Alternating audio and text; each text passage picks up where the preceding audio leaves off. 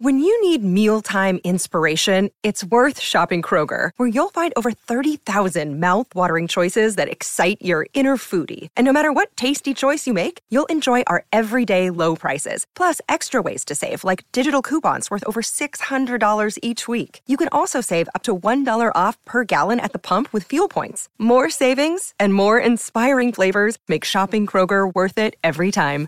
Kroger, fresh for everyone. Fuel restrictions apply.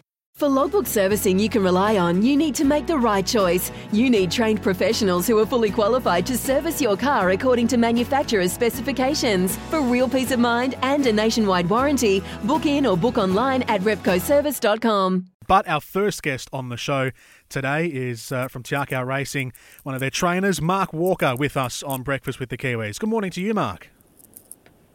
Morning, Jordan. Morning, Butch.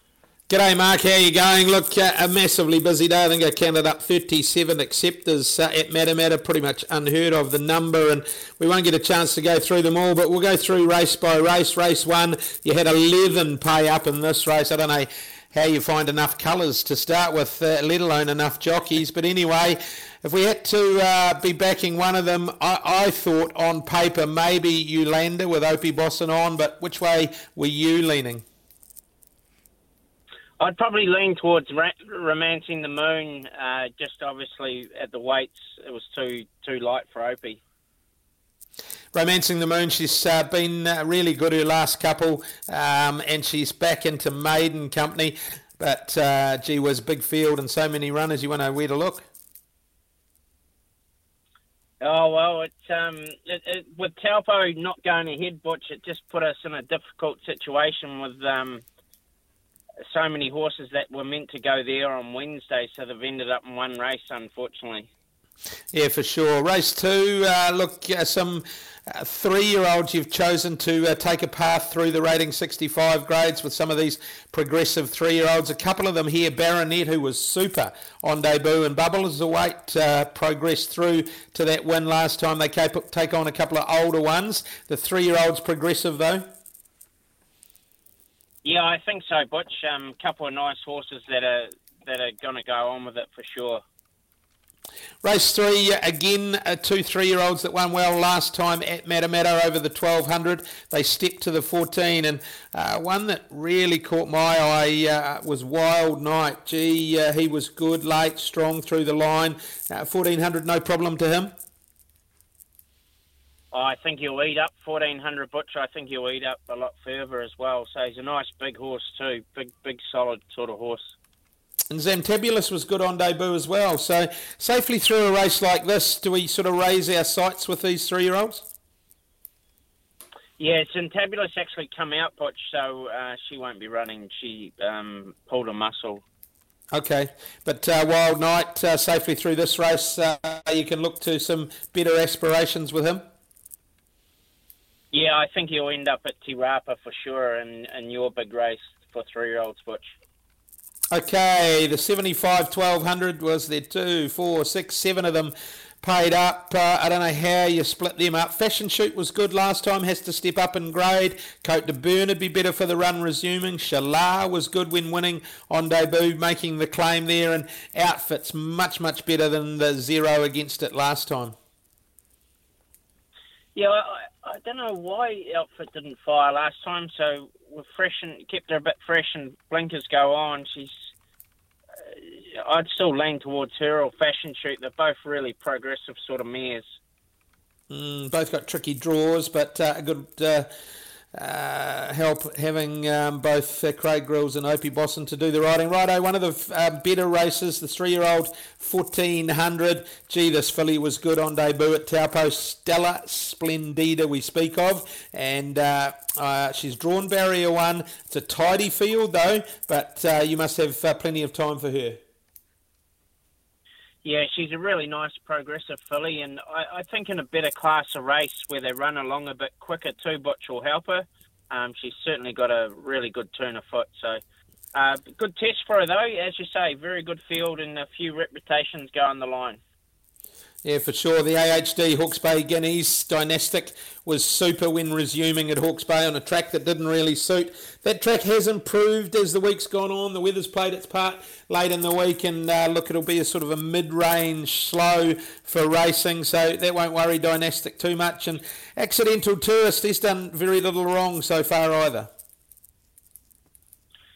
Yeah, Dynastic, obviously, Karaka Millions, one of the won the um, your race the the race at Hawke's Bay, the Oroka. So uh, tricky draw, but Opie's riding in great form. So just leave it up to him. And Accidental Tourist done nothing wrong. I, I think they'll break 112 for 1200 at Matamata. It's, you know, it's a really sunny day today, and again tomorrow. I reckon they'll, I reckon they'll break 112. It'll be a pretty good track that'll suit him. And they've got 10 metres of fresh ground they haven't raced on for quite some time as well. Up to the 1400, he's been screaming out for that, even from his two year old year, hasn't he?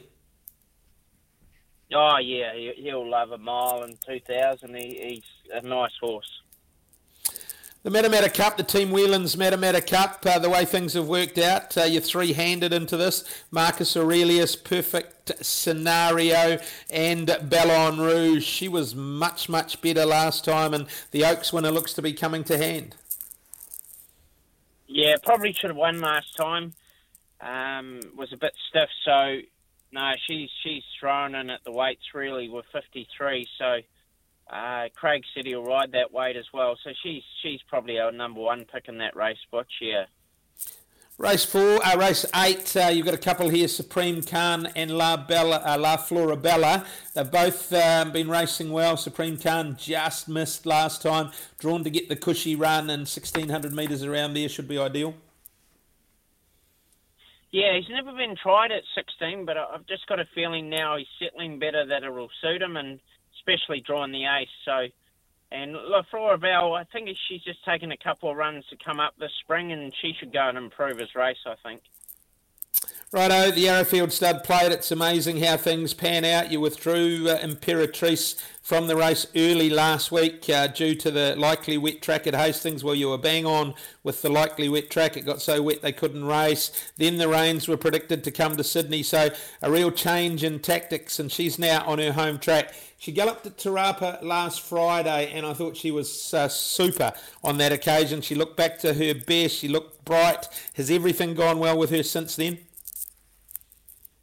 Yeah, couldn't be happier, Butch. Uh, I'm really glad we were at Te Rapa that day, so because it's actually a month in between runs now. So, uh, no, very very happy. 1600 metres from the cushy draw. Look, she's won uh, at the mile against the older mares as a three year old, but uh, the improved track that you speak of uh, and the cushy draw should play into her hands as well. Yeah, exactly. Um, you know, it's a quality field, and Lark Creek's a very, very high class galloper, so it's a, it's a good race.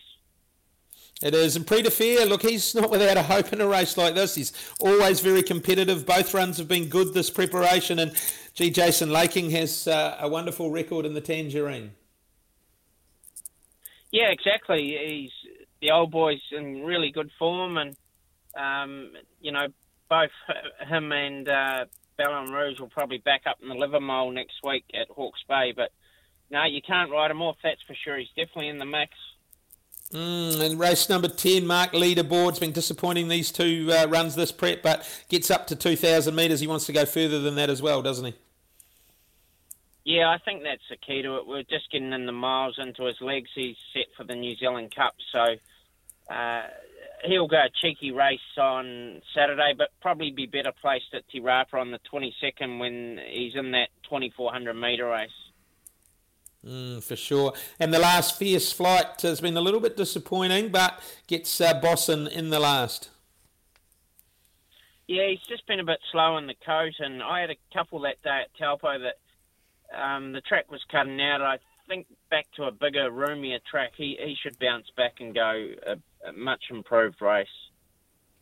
Righto, Mark. It's a hell of a busy day. As I said, 30 odd uh, acceptors. Yes, there'll be some scratchings, but if you uh, had to label one, we're going to put it on you. What's the best of them tomorrow?